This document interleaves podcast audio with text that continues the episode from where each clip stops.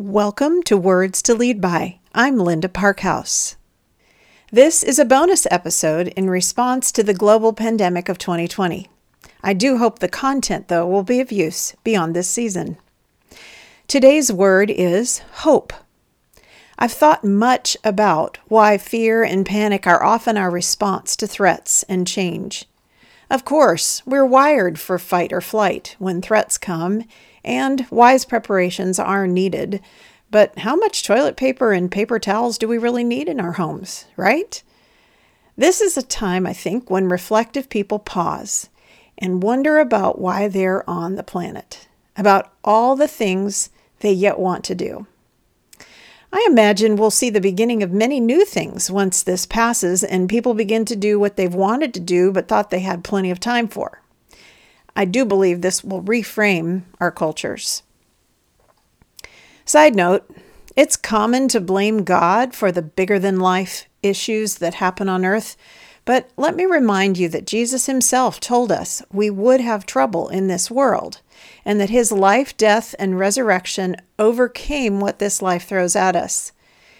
He spoke in a spiritual context. The whole creation even groans for the day when God is fully back in control and we are all fully submitted to God. In the meantime, the epic spiritual battle for our souls continues. We often want God to be only partially Himself in these times. He is all powerful, all knowing, and all love.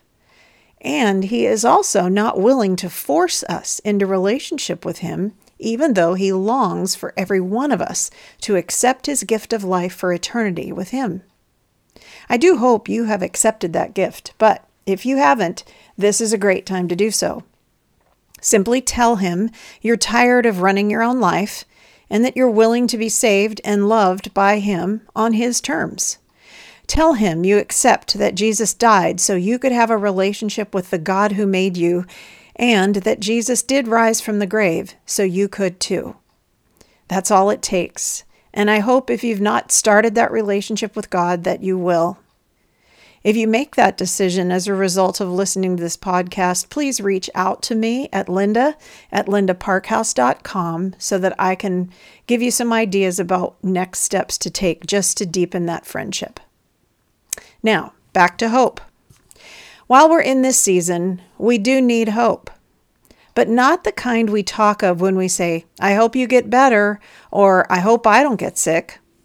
Although I've said those things, I think it's important to have real hope in the midst of this storm. I'm talking about hope tied to a friendship with God, a hope that will not disappoint. In chapter 6 of the Bible book of Hebrews, we're told that people who rely on Jesus to save them have a hope that anchors our souls that is firm and secure. That's Hebrews 6:19. I had to look it up, but in boating, an anchor is used near enough to shore to reach the sea bottom. It holds the ship in place so it doesn't drift from its location. Our soul is our mind, our will, and our emotions. I'm sure, like me, you need an anchor for your soul in these stormy times. But what shore are you anchored to? Is it a shore on earth, one that could disappear or be unavailable when this is over? Are you relying on your own strength and capacity or on someone bigger than you? Someone who holds your future lovingly in the palm of his hand and is not going to let go of you no matter what. That's the someone I am anchored to. And that's the hope God offers us. Here's how I apply it day to day. I know I have accepted God's gift of salvation in Christ Jesus. I have chosen to let Him be in control of my life. He graciously gives me many choices and shows me how to live with those choices with grace and peace. He also nudges me to move on to new places when my choices have worn out their welcome. I don't put my hope in a long life or in what I want to do tomorrow.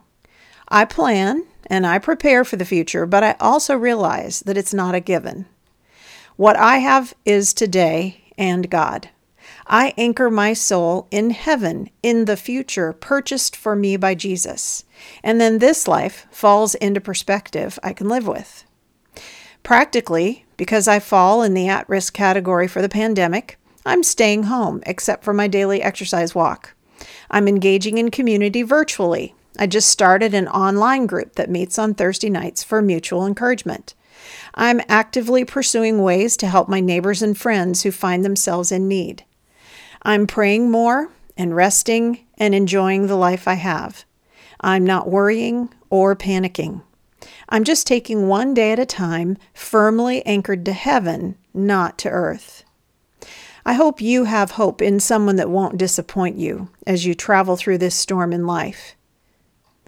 If this was helpful to you, I'd love to hear about it. Comment on social media or leave a review where you get the podcast and share it with your friends. New episodes will come out twice a month on Thursday afternoon, with occasional bonus content at other times. Catch you next time on Words to Lead By.